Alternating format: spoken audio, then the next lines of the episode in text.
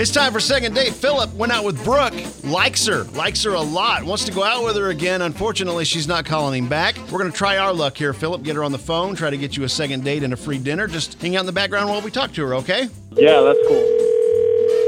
Hello.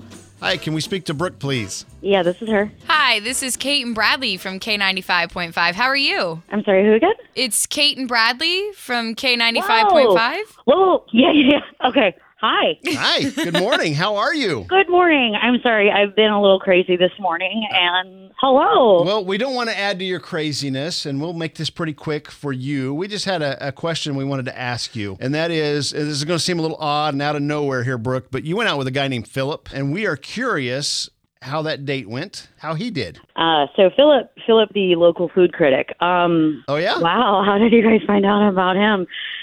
So it went bad. He he was this guy that we we met. We matched up.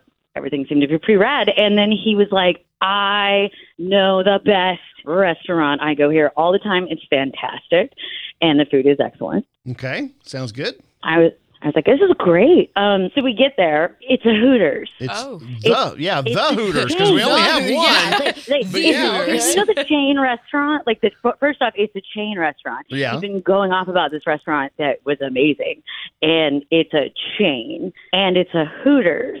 And so we walk in, and he has this like expression of joy on his face as he's waving at the waitresses, and they all know him Oh, and he's acting like this is the greatest thing and i'm like i don't know if this is like this is a lot of fried food i don't do a lot of fried food he started explaining to me why it was healthier to eat from chain restaurants because you can track where the food has been and come from like you can Oh. source it better than local places So Yeah, I don't know if I'd do a Hooters on the first date. you're not a you're not a fan of the Hooters, huh? not for a first date i mean maybe if i was going to go out and watch like an Oh, mma fight with my You- friend You didn't. We had a good time. whoa philip Yeah, that's Philip. Yeah, I'm here. Philip, you took her to Hi. Hooters, brother, What's wrong with Hooters? That's Well- great. on a first date. Atmosphere's not really made for first date I mean- material. Oh I mean, some people may be cool is that with really that. the reason you didn't like the place I picked? my server was wearing a smaller pair of bottoms than i was wearing on a first date They're so friendly there. yeah, they are. oh my gosh.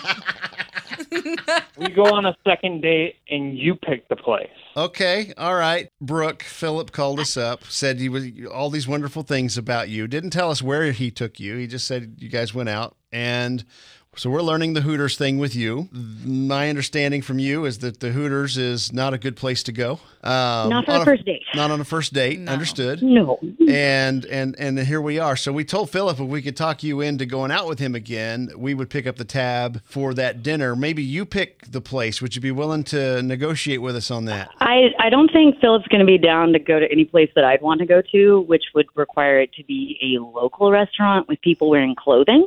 Oh. So no. I feel like that was that was a jab. Well, Like, let's uh, a can can we at least ask Philip? Would you go to a local place? Would you be willing to let her choose the restaurant? Yeah, absolutely. I'll go. Okay. Why, why are you Why are you putting me down like that?